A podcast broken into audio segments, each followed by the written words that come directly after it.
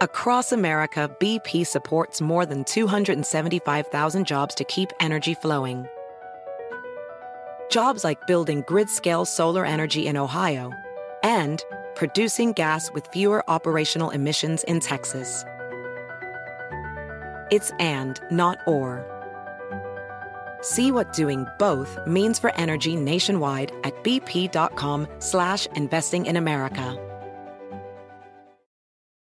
eBay Motors es tu socio seguro. Con trabajo, piezas nuevas y mucha pasión, transformaste una carrocería oxidada con 100.000 millas en un vehículo totalmente único. Juegos de frenos, faros, lo que necesites, eBay Motors lo tiene. Con Guaranteed Fee de eBay, te aseguras que la pieza le quede a tu carro a la primera o se te devuelve tu dinero. Y a estos precios, quemas llantas y no dinero. Mantén vivo ese espíritu de Ride or Die, baby, en eBay Motors. ebaymotors.com. Solo para artículos elegibles se aplican restricciones.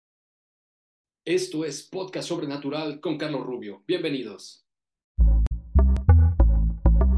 Pitaya.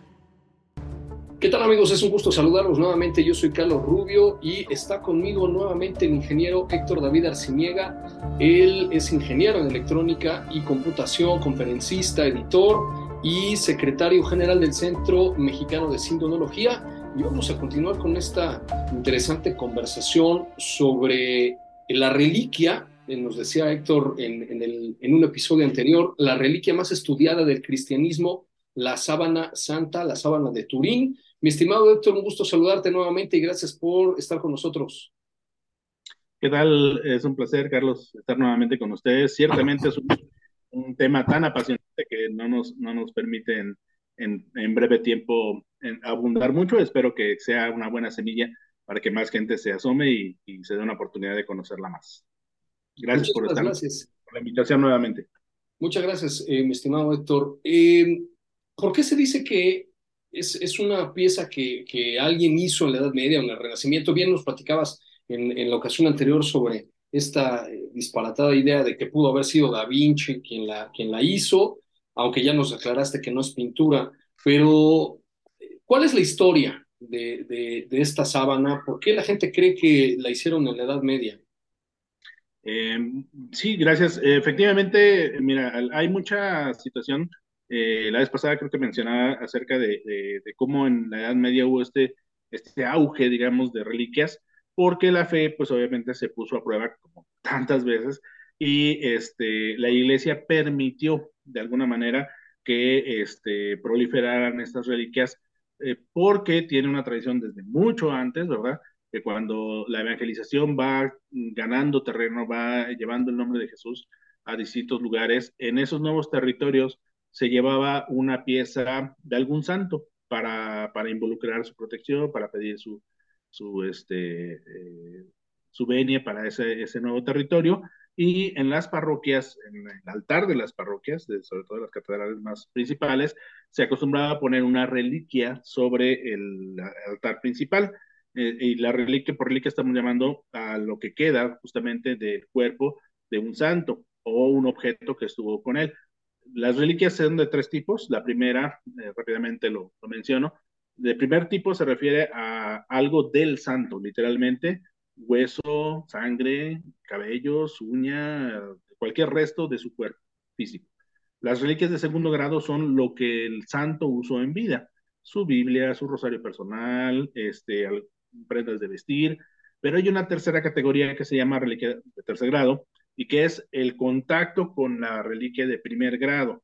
Entonces, no es disparatado ver que hay muchas astillas que se dicen que pertenecen a la verdadera cruz, eh, de Cristo, pues es que algunas sí eran originales, otras al tocarse con la primera, pues se perdió, este, digamos, la, idea del registro, si tú quieres, meticuloso de, de, dónde estaban esas reliquias y obviamente por eso hay muchos que piensan que, en ese auge eh, la reliquia, la, la sábana santa era una reliquia fraudulenta como muchas. Incluso hubo en su momento que decía que él conoció a la persona que había pintado, el obispo Pierre de Arcis, eh, cuando se ofrecía eh, a la ostensión pública, esto es, a, la que la gente la, viera, y este, como los peregrinos, pues son muy conscientes de que el santuario pues tiene gastos y tiene este, eh, pues que afrontarse para mantención de los, de los que ahí están, pero también para cuidar las reliquias. Entonces, es lógico, es natural, no es obligado que aportaran algo, ¿no? Entonces, sí despierta mucha, mucha polémica y hasta se piensa que hubo cierto comercio con reliquias falsas, pero no, no es el caso. ¿Por qué? Eh, llegando al punto de por qué no es de la Edad Media, tan sencillo como que la reliquia, la sábana santa, tiene una historia en Europa desde el año 1355. Y entonces, este, Leonardo da Vinci nació 90 años después del primer registro de, de, de, la sábana santa en Europa, entonces es lógico que no, no habría sido él. Otros queriendo defender eso dicen, no, es que ya había una y él la, la mejoró. Bueno, pues entonces una falsificación implica que había una verdadera. Entonces, ¿cómo pudo ocurrírsele todo lo que después la ciencia ha descubierto que tiene? Sería como que mucho más milagro el que el, el, el falsificador hubiera tenido que ir hasta, hasta Palestina a buscar una tela mortuoria del siglo I, buscar este, eh, que, que, se impregnara solamente del polen en los lugares en donde se dice que estuvo exhibida. Este, en fin, eh, eh, hubiera sido mucho más milagro que una persona la hiciera. Si no lo podemos reproducir exactamente igual, ni la imagen ni la tela, como, como está, bueno, las marcas de la tela, eh, en el siglo XXI, con toda nuestra tecnología, alguien en el siglo XIV, XIII lo hubiera hecho, obviamente no, no es el caso.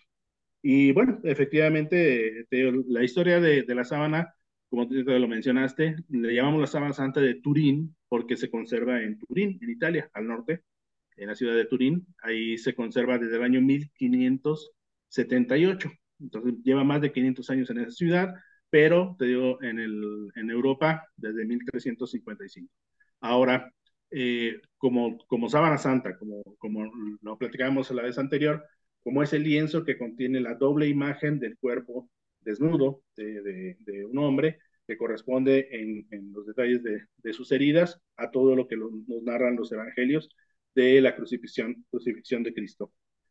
Y sin embargo, eh, pues no se requiere mucho esfuerzo, si solamente una sincera búsqueda, y nos damos cuenta de que hay huellas y hay rastros de una tela parecida, por ejemplo, en Constantinopla, en el, hasta el año 1204, que fue la Cuarta Cruzada, eh, se decía que en la Catedral de Santa María de Blanquernes cada viernes se exhibía una tela, se hacía como que levantar de la tumba cada viernes eh, una tela que tenía la imagen del cuerpo del Señor por el frente y por detrás. No le llamaban Sábana Santa, ¿verdad? Pero ya hay una evidencia de que había una tela que tenía una imagen del cuerpo desnudo de, del Salvador. Entonces, ¿quién en su sano juicio le hubiera pintado de esa manera? Para empezar, digo, por, por lo poco pudoroso que pudiera parecer.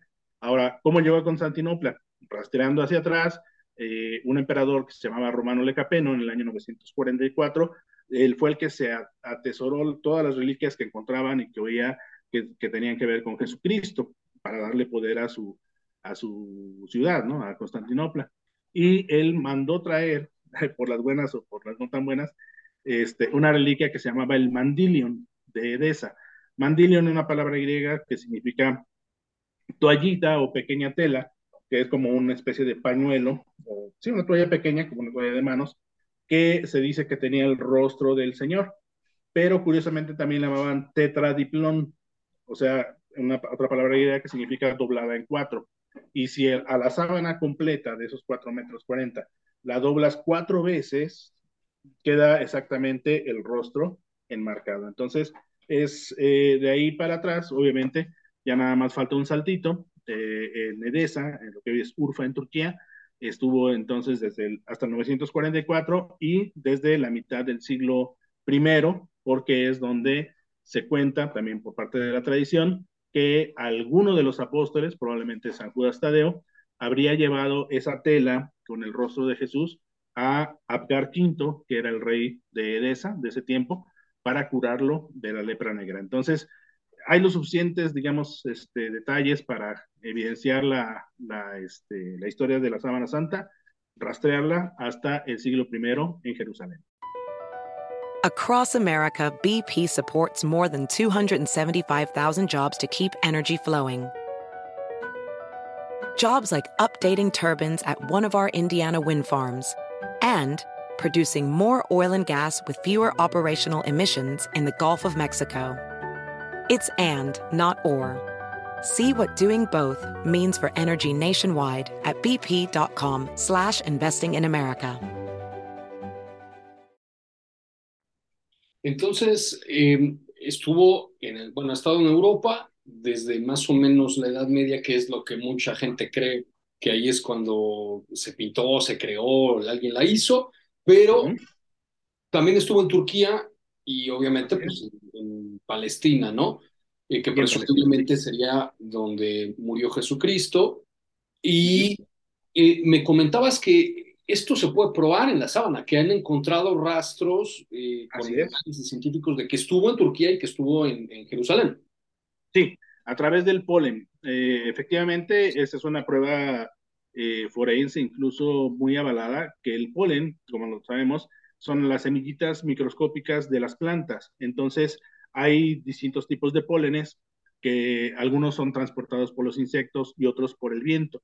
Entonces, el polen que se ha encontrado en la sábana santa, hay incluso algunas este, especies de plantas que, se conservan ahí, que son de, que se llevan a través del viento, que son hasta 10 kilómetros de, del área donde está la planta, o por los insectos, que son máximo unos 5 kilómetros. Y curiosamente, este, te digo, han estado, o mejor dicho, se encuentran ahí pólenes de diversas plantas del norte de Italia, donde está ahorita, en Turquía, la zona, este, de, perdón, en Turín, la zona norte de, de Italia, uh -huh. del sur de Francia, donde están las, las, distintas capillas donde se dice que estuvo, Lidey, Besanzón, eh, por ejemplo, eh, tiene de, de, Constantinopla, que es el área del Bósforo, donde está el límite natural entre Europa y Asia, de Turquía, la península de Anatolia, que estaría exhibida en Urfa, en Turquía, y de la zona rodeado a Jerusalén. Y estamos hablando incluso todavía con una precisión de que se pueden detectar especies que solo florecen durante la primavera, es decir, los meses de marzo y abril. O sea, corresponden a la Pascua judía, las fechas de la Pascua, y es este, esa, esa evidencia microscópica está justamente en la Sabana Santa. Entonces, te digo, un, un, un falsario tendría claro. que haber ido a recolectar polen de todos esos lugares para que dentro de 300 años que se inventara el microscopio, eh, nadie dijera que era este, una falsificación, ¿verdad? Imagínate. Sí, claro, porque además es, eso es un análisis que no se pudo haber hecho en el siglo XVI, en el XVII, en el XVIII, en el siglo X, eh, ni siquiera en el XIX, ¿no? Sino que solamente con la tecnología moderna se pudo eh, definir que esta tela estuvo en todos esos lugares. Es correcto, sí. No, y aparte, bueno, y efectivamente, ese es de, los, de las otras pruebas que también lo sitúan en el lugar y en el momento en el que se presume que estuvo la, la, la pues el lienzo que correspondería al Señor. Y rápidamente te platico de otro lienzo que se llama el sudario de Oviedo. Muchas veces la gente indistintamente utiliza la palabra el sudario para decir el sudario de Turín. Uh -huh. Es incorrecto, porque lo que está en Turín es la sábana santa o la síndone, que es un, su nombre propio por el tipo de tela, pero el sudario sí era un pequeño pedazo de tela que literalmente servía para secarse el sudor.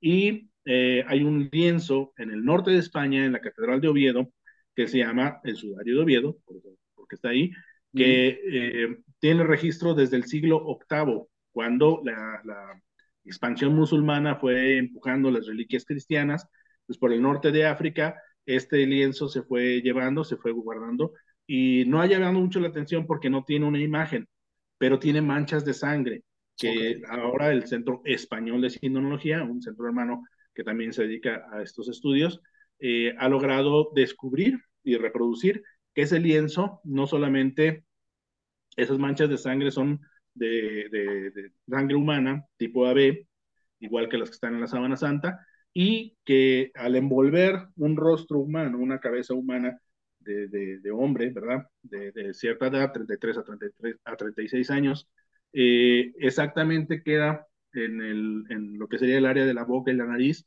eh, la mancha más grande, porque entonces se entiende que ese, ese lienzo, ese, ese trapo, se lo pusieron en en el rostro al momento del descendimiento de la cruz, para que la sangre, como platicábamos anteriormente, no se perdiera, sino que ese lienzo empapado en sangre se guardara también en el sepulcro. Entonces, sería demasiada coincidencia que esos dos lienzos separados por tantos kilómetros y por siglos de diferencia, el, único lugar donde pudieron haber recibido esa misma sangre de esa misma persona, pues es en el origen, en, en Jerusalén. Recuerda que puedes descargar todos los episodios de Podcast Sobrenatural con Carlos Rubio en todas las plataformas digitales. Síguenos en las redes sociales y encuéntranos en carlosrubiosobrenatural.com. Extraordinario. Ahora, mi estimado Héctor, la vez pasada que estuviste con nosotros nos decías que la imagen se ve negativo y de hecho, bueno, ahorita voy a, eh, compartir eh, justamente la imagen para que la podamos ver y, y nos vas a ir ahí también describiendo qué es lo que se ve ahí tanto la imagen en positivo como en negativo, porque justo eso es lo que nos dijiste la vez pasada, que es una imagen en negativo y eso me llamó mucho la atención, como si fuera, eh, digo, los que ya tenemos algunos años sabemos qué es el negativo fotográfico, los, los jóvenes hoy en día no tienen la más remota idea de qué es eso, pero eh, como para que nos expliques un poquito, ¿cómo es que se ve el negativo? ¿A qué se refiere eso? ¿Qué es lo que estamos viendo ahorita en pantalla? Es correcto. La, imagen, un negativo fotográfico, hay que entenderlo. Bueno, una imagen negativa significa que se han cambiado los colores claros por oscuros. Entonces, todo lo que en el negativo es blanco, en, en la, vista, a la vista real es negro y al revés. Y también se cambia derecha por izquierda.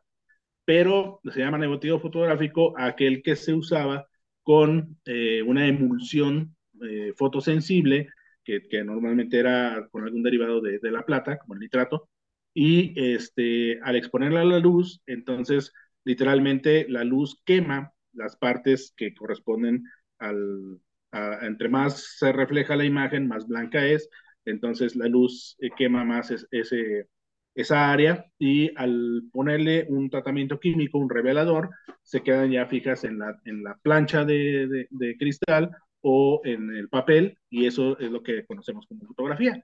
Y curiosamente, eh, como decías, si un millennial, si alguien quiere, hay muchas aplicaciones, incluso teléfonos que ya lo traen, que dice la aplicación de convertirla a negativo fotográfico.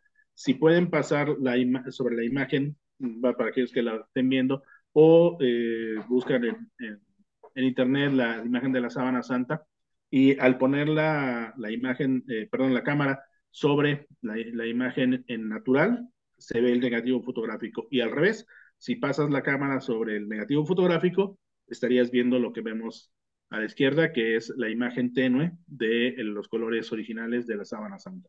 Lo que vemos en, en, el, en, el, en el real, en el positivo óptico, vamos a llamarle, que está de color amarillo y sepia, eh, lo que se ve más oscuro es lo que corresponde a las manchas de sangre y las vemos claramente sobre la frente del, del hombre, eh, sobre el pecho, a manera de, este, de las huellas de, la flagelación, sobre los antebrazos y especialmente en la muñeca, y eh, pegado a uno de los, de los triangulitos que decíamos eh, de las quemaduras está este, la del pecho, que justamente también se ha detectado que tiene suero pericárdico, o sea, lo que el evangelista interpretó como sangre y agua, porque subió un líquido eh, transparente, aparte de, una sangre muy enrojecida, muy, muy natural, porque este, esa vendría directamente de la, del ventrículo derecho del corazón, la sangre que se quedó, digamos, en el último, en el último latido.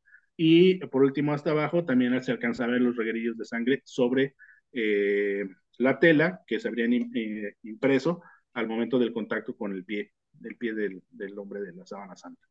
Claro. Y el negativo fotográfico, justamente a la derecha, te digo, nos da una sensación hasta de tonicidad de los músculos, se ve hasta la esfericidad, digamos, de las pantorrillas, de los brazos, el pecho hinchado por aquello de la falta de oxígeno. Entonces, este, eh, en todo, en todo corrobora eh, o acusa hacia un castigo de la crucifixión y por lo tanto una persona que murió de asfixia, eh, literalmente se le rompió el corazón porque pues este, eh, esa es la causa de la muerte, ¿no? O sea, un paro cardíaco por el, el tormento que recibió. Eh, me llama mucho la atención lo que platicábamos la vez pasada, que me decías que era imposible que alguien pintara esto porque sí, digo, yo no he visto ninguna pintura medieval, eh, no sé, alguien nos corregirá por ahí si conoce alguna, pero yo no he visto ninguna de, de la Edad Media, del Renacimiento, ni siquiera actual, de alguien que haya pintado en negativo, ¿no? Que, es correcto. Ahora, eh, sí, bien como lo señalas, eh, igual y nuestros amigos que no conocían, no conocieron qué es lo que es la fotografía, que había que revelarla en un cuarto oscuro y todo eso, pues pueden utilizar en sus teléfonos el, el, filtro que justamente se llama así negativo y como dices todo lo invierte, ¿no? Eh, la fuente de, luz es lo más negro, lo más oscuro y, y al revés, ¿no? Entre algo que originalmente está oscuro se ve más clarito, que es justamente lo que muestra esta, esta pieza. Y, y, me llama mucho la atención, estimado Héctor, porque eh, es evidente que si alguien hizo esto en la Edad Media o en el Renacimiento o la, edad que se les ocurriera, ¿Cómo es, ¿Cómo es que hubiera imaginado que solamente íbamos a poder ver la imagen de, de esta figura humana con la tecnología del siglo XX? Porque de otra manera, pues no se podría ver ahí eh, a, la imagen como, como se ve, sino más bien pues, una serie de manchas ahí que, que sí, obviamente, pues en general parece una persona, pero eh, por mucho, como bien nos has dicho, ¿no? no sin detalles, sin ningún tipo de, de preparación ni, ni, colores, pero en el momento en que se hace negativo, pues sorprende porque se ve ahí una cosa increíble, ¿no? Hasta como en tercera dimensión. Es correcto. Sí, y justamente ahorita que hablas de la tercera dimensión, bueno, de entrada este, hay que aclarar que es cierto, o sea, la tecnología de la cámara oscura, podríamos llamarle, muchos alegan que, que ya se conoció desde muchos años antes de Cristo, y es cierto, o sea, sí lo, sí lo es, pero una cosa es que sepamos cómo hacer una imagen negativa, y otra que la sábana santa no es una imagen negativa fotográficamente hablando. Primero, porque te digo, no tiene ninguna preparación, no hay rastros de emulsiones fotosensibles. Aparte, eh, estamos hablando de un tiempo, si algunos conceden o quieren, quieren hacer casar específicamente a Da Vinci como creador de esta falsificación y así con sus comillotas, este, pues pon tú que a lo mejor tenía la técnica, pero, eh, y, y, el sol o sea, la luz, la, luz eléctrica, una luz constante para, para quemar esa, esa emulsión, este, pues no nos había inventado todavía. Entonces, eh, eh, alguien que, que, trata de simplemente al tender la ropa, estamos expuestos a que de repente una nube ya te cambió la, la, cantidad de sol que recibes, entonces no, no hubiera sido posible. Y como bien decías, la prueba del sentido común, si el mismo Da Vinci pintó el rostro de Jesús en la última cena, y otras tantas este, obras realistas, el que fue un gran anatomista, eh, para que iba a ser una pintura que no se entendiera, que a la vista no se entendiera. Entonces, y aquí en esta imagen que estamos viendo ahora, que es el, la diferencia o el comparativo del positivo óptico, o sea, acercamiento en el rostro, lo que estamos viendo es justamente los, eh, las heridas, te digo, del, de la imagen del rostro, y, y, tú puedes apreciar en ese acercamiento al rostro que pareciera una imagen por contacto, parece que está pegado pues, los pómulos, la nariz, eh, los arcos supraciliares, el bigote, la barba, porque ahí estaría en contacto con la tela. Entonces, digo, eso se entiende, pero sigue siendo una imagen poco este, creativa y poco definida en cuanto al detalle. Y cuando le sacas la foto, la el negativo fotográfico, lo vemos a la derecha, vemos que ese 3 invertido de, de sangre se vuelve blanco y este, ahora están de esta forma. Y eh, como dices, ahora se ven hasta los párpados, los pómulos, se nota la hinchazón en, el párpado derecho, en el pómulo derecho, este, la nariz un poco desviada por ese, esa hinchazón, la barba ligeramente mesnada, o sea, arrancada, eh, y que corresponde justamente a todos los, los, los, castigos que te digo que el, el Evangelio eh, registra sobre Jesús. Incluso, y eso es muy sorprendente, en esta área del rostro, junto a la nariz, se detectó una proteína que solo se encuentra en la saliva humana. O sea, estamos hablando que hasta los escupitajos que menciona el Evangelio, también hay evidencia de ello en la sábana santa. Así de detallado es. Increíble. Ahora, entonces, si todo esto que estamos viendo es real, mi estimado doctor, ¿por qué la famosa prueba del carbono 14, 3 centros de investigación, eh, universidades, creo que la Universidad de Arizona, ¿no? Y, otras dos europeas, y, todas dataron a, la pieza de la Edad Media. ¿Por qué entonces ahí es cuando los escépticos nos dicen, ah, pues es que esto es un fraude y lo hizo Da Vinci y todas estas historias de, de, estos libros de El Código Da Vinci y ahora resulta que, todo es eh, falso. ¿Por qué, ¿Por qué da esa fecha? Sí, el, mira, la prueba del carbono 14 es una prueba noble en el sentido de que es muy útil para muchos, muchas dataciones de, eh, de, de, piezas arqueológicas que, tuvieron en, eh, que estuvieron en contacto con un organismo vivo, de ahí la prueba del carbono, este, pero no es tan exacta en el sentido de estar, para hacer una idea, eh, imagínate que con una regla de esas de los que usaban los, maestros antes para trazar con gis en el pizarrón, imagínate, que no tenía más que los centímetros y medios chiquitos, ¿verdad? Medios, medios grosos. Con una regla de esas trataras de medir una estampilla. O sea, con una regla muy grande, algo muy pequeño. O sea, simplemente no va a ser exacto, vas a tener que hacer un poquito de apreciación. La regla del carbono 14 pasa eso, porque su vida media del carbono 14 es de más de 5.000 años. Entonces, tratar de datar con una regla de 5.000 algo que tiene menos de 2.000, pues entonces, de entrada es una, eh, es una situación que sabes que va a arrojar inexactitud. Y el mismo creador de la prueba del carbono 14 eh, la desaconsejó por la sencilla razón de que es una tela que ha sido muy manipulada si vamos con lo que platicábamos de la historia, donde se han exhibido al público varias veces, entonces no, no es una tela que estuvo enterrada, digamos, y, al darla a la luz se hizo la prueba, no, o sea, ha tenido muchas fuentes de contaminación y no, no, no iba a salir un, un dato exacto. Con todo y eso, hicieron la prueba. Tuvieron que cortar nada más de una esquinita, se llama la esquina de Rice, donde les permitieron, porque la tecnología hasta 1988, que fue cuando se hizo esa prueba, permitía que quemando un centímetro cuadrado de la tela pudieras hacer el conteo de los átomos y hacer la famosa prueba del carbono 14.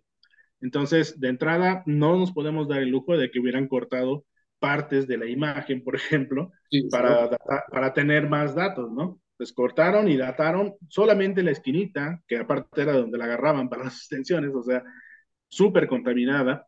y segundo, este, suponiendo que la, que la prueba fue auténtica en el sentido de que arrojó un dato verdadero, que es un rango entre 1260 y 1390, entonces, pues tú dices, este, pues es de la Edad Media. Ajá, ese pedazo de tela es de la Edad Media, pero ya después, analizando químicamente ese pedazo de tela con el resto de la sábana, se ha encontrado que muy probablemente le tocó justo a un remiendo que sí, de la Edad Media, pudieron haberle colocado. Entonces, te digo, la prueba del carbono 14, desgraciadamente, para los que no les gusta eh, hablar de lo sobrenatural y de, la posibilidad de que fuera Jesucristo, ha significado un carpetazo. O sea, ellos dicen, no, este, ya la, la ciencia ya habló. Pues sí, habló en su momento y la ciencia es autocorrectiva. Entonces, cuando se demostró que estuvo mal hecha, que los tres este, laboratorios no siguieron el protocolo, que no sabían de la contaminación este, que tenían que quitar, entonces que pudo haber alterado el resultado, que a lo mejor hasta los incendios a los que estuvo sometido, de que platicábamos, este, pudo haber rejuvenecido un poquito la, la tela por tanto carbono que, al que estuvo expuesto. O sea, detalles de ese tipo no se han analizado y la postura oficial de estos laboratorios es que no pueden garantizar, digamos, ese estudio ya. O sea, saben, reconocen que, que, no estuvo bien hecho. Sin embargo, a eso ya no se le dio tanta difusión porque en su momento causó mucho revuelo el decir, no, ya, la ciencia habló y ya se dijo que es, un, es de la Edad Media. No, en realidad esa, esa, prueba ya está más que superada. ¿Y qué pasaría? ¿La iglesia permitiría otra vez el carbono 14? De entrada, no, porque no se necesita. Segundo, porque sigue siendo una prueba destructiva. Entonces, ¿de qué serviría decir, ah, ya la, ya la prueba del carbono 14 arrojó que sí, pero pues ya la tasaqueste toda, ¿no? O sea, era de la, de la edad del primer siglo. Entonces, no, no nos podemos dar ese lujo y ya ni siquiera es necesario. Entonces, todas las demás pruebas, este, mientras no se puedan reproducir eh, una tela exactamente igual, pues sigue estando en el rango de este, más allá de las. BP added more than $70 billion to the U.S. economy in 2022. By making investments from coast to coast. Investments like building charging hubs for fleets of electric buses in California and starting up new infrastructure in the Gulf of Mexico. It's and, not or. See what doing both means for energy nationwide at bp.com slash investing in America.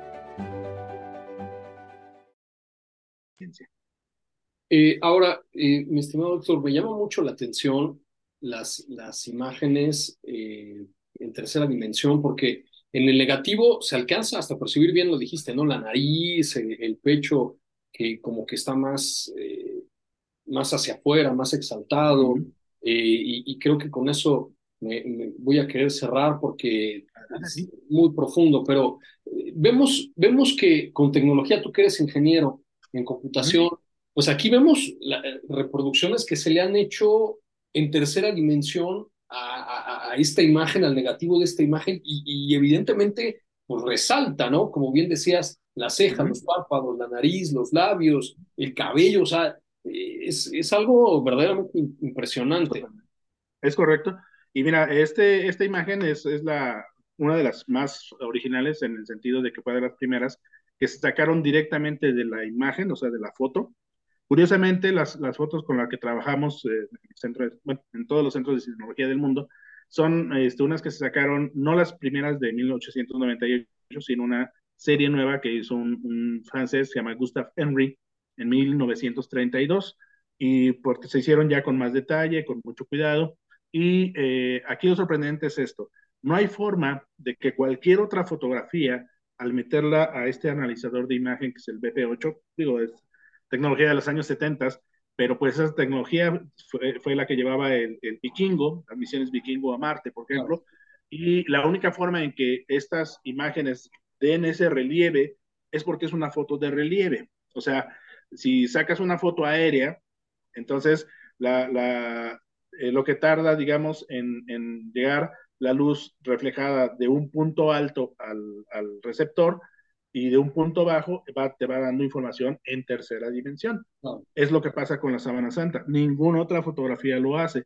Si tú metes una imagen X, por ejemplo, un, un retrato de, de, una persona, pues los, los tonos negros, por ejemplo, el cabello, la, la barba, los ojos, los, los va a detectar y lo va a interpretar como elevaciones y te saldría una imagen totalmente distorsionada. Entonces, no, la sábana santa, aquí vemos en esta imagen a, la izquierda que todo el cuerpo, incluso ahí vemos como los brazos están correctamente más salidos, el pecho, y obviamente te digo, son de las primeras imágenes, pero en el rostro, como tú dices, es sorprendente el grado de, de nitidez, aunque como vemos sobre la ceja derecha y junto al cabello, algunos errorcitos de que el mismo este, analizador de imagen no puede eh, limar, digamos, a priori, pero pues ya el que podamos reconocer hay un rostro clarísimo, pues es, es solamente porque esa información está contenida en la imagen. No hay forma de falsificar eso. Excelente. Y eh, tenemos otra por aquí que también es en tercera dimensión, que, es, que es, es, es algo sorprendente porque, repito, ¿cómo es posible que si esta pieza eh, fue creada o pintada en la Edad Media o en el Renacimiento, pueda tener esta característica hablándonos para las personas que estamos en el siglo XX, en el siglo XXI? Uh -huh. si, si alguien, que, que, bueno, ya quedó claro, creo, ¿no?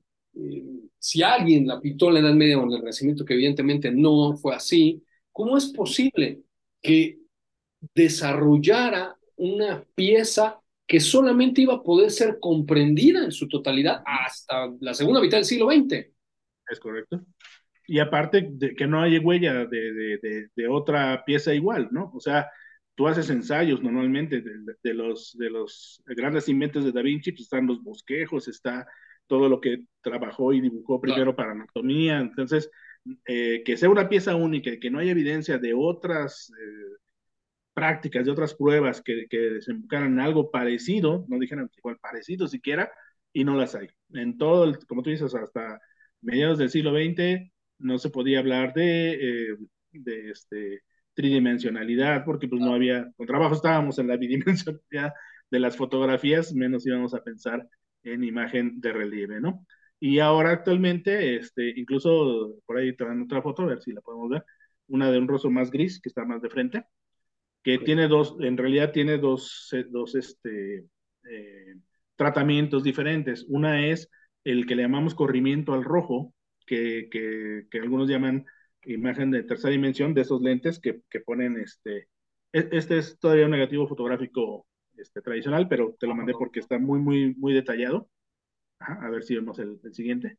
Y este, en este podemos ver, eh, como tú dices, hasta la esfericidad del rostro, mucho más a detalle, porque son estos que se ven con los dos lentecitos esos que traen un, un, ojo de color verde, un filtro verde y un filtro rojo. Y tú lo ves, literalmente parece que se sale de la imagen, ¿no? Entonces, una, esta, estas piezas están en el centro ¿Es esta? Eh, no, es una que está más de frente. Más de frente. A ver si, la, eh, localiza. Está como en un fondo este, oscuro también. Después del, azulito que te mandé. Ajá. Este, no, no, mi estimado. Tengo esa azul y una como verde y una amarilla. ok. Bueno. Entonces nos, nos, nos quedamos con esa entonces. Déjame ver si te la. Ah, pero ya no le alcanzaría a poner, ¿verdad? Pero, a ver, este, mi estimado Héctor, en, eh, la vamos a buscar y, y, se nos vamos a poner aquí a nuestros amigos para que la puedan ver. Eh, Ya nos dices después dónde podemos tener más información sobre, sobre la sábana para, para despedirnos. Ok. Sí, este, perdón, perdón, mi estimado eh, Héctor. ¿Me dirías tú que la sábana santa es la evidencia de la resurrección de Jesucristo y por lo tanto quiero aventurarme un poquito aquí. ¿Es la evidencia física de que Dios existe? Muy buena pregunta.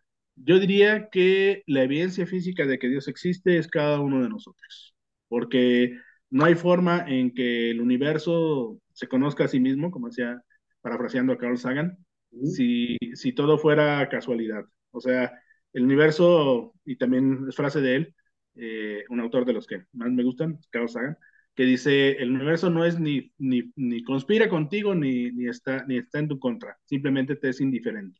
Entonces, eh, siguiendo esa línea de pensamiento, no hay forma de que la materia se organizara para formar algo tan complejo, eh, ya no digamos como un ser humano, una ballena, un, un este, coleóptero, o sea, este, no tendría razón de ser. Y eh, lo, que estamos viviendo, y es donde la ciencia se encuentra con la fe, es en esta situación de que el hombre tiene un lugar especial en la creación, llamémosle así, no este, eh, infravalorando ningún otro sistema de creencia, pero todos ellos nos apuntan a que sí hay una, una razón para creer en un eh, creador. Si un reloj, un reloj este, una pieza de maquinaria tan, tan sencilla, pero a la vez tan, tan mecánicamente perfecta, te da la evidencia de un relojero, bueno, pues el universo te habla de una creación inteligente. Stephen Hawking se aventuró a llamarle el diseño inteligente y después como que se retractó un poquito porque quería eh, mostrarse muy ecuánime y, no, no parecer que estaba tomando partido por la situación de, un creador. Pero bueno, independientemente de eso, lo que la Sábana Santa sí nos invita es a profundizar en el misterio, eh, a dejarnos convencer por las evidencias, no, no, no, este, lo suficiente para decir, bueno, hay algo más aparte de lo que podemos ver, aparte de lo que podemos sentir, y eh, nos habla de algo superior. ¿Cuál es ese superior? El Cristo de la fe. Bueno, eso siempre va a ser una decisión personal, pero hay, eh, ahora sí, parafraseando al doctor Rivero Borrell, que fue nuestro primer presidente y fundador del, del Centro Mexicano de Sinología, decía, Dios nos da siempre las suficientes pruebas para creer, pero deja el suficiente espacio para dudar. Entonces, y completando, yo diría, y entonces la fe sigue siendo un, paso personal. Entonces, hay lo suficiente para que alguien crea, pero también hay lo suficiente para decir, no, no me convence, ¿no? Y vamos a seguir buscando. Y al final de cuentas, eso es lo que el científico hace. Mientras tiene una hipótesis que se apega a la realidad y se apega a los resultados, es válida, pero no es una cuestión definitiva hay que seguir estudiando. Entonces, si alguien gusta buscar más información, estamos en la red, ¿verdad? En sabanasantamexico.org, sabanasantamexico.org, es el, la página del Centro Mexicano de Sinología. Estamos en combinación con los centros de, centros de sinología del mundo, incluyendo el de Turín, que tiene, este, obviamente, y ahí continuamente está la información de los eventos que tenemos. Eh, tratamos de dar una conferencia mensual ahora por vía internet, justamente, ¿verdad? Por, por Facebook. Y bueno, ahí están también todas nuestras redes sociales para que nos busquen. sabanasantamexico.org. Pues muchísimas gracias, mi estimado Héctor, por estar con nosotros nuevamente. Es el ingeniero Héctor David Arciniega, él es secretario general del Centro Mexicano de Sindonología. Yo soy Carlos Rubio, te agradezco infinitamente me hayas acompañado en este episodio y pues nos vemos en la siguiente emisión. Muchas gracias, Héctor. Across America, BP supports more than 275,000 jobs to keep energy flowing. Jobs like updating turbines at one of our Indiana wind farms and producing more oil and gas with fewer operational emissions in the Gulf of Mexico. It's and, not or. See what doing both means for energy nationwide at bp.com slash investing in America. It's your time. Join global thought leader, executive producer, and New York Times bestselling author T.D. Jakes and today's leading culture shifters for an experience unlike any other. At the 2024 International Leadership Summit, spiritual and business leaders can gain the practical tools they need to maximize their timing for success. With world class discussions, breakout sessions, and networking opportunities, this is where your dreams turn into reality. Timing is everything, and your time is now. March 21st through 23rd in Dallas, Texas. Register today at thisisils.org.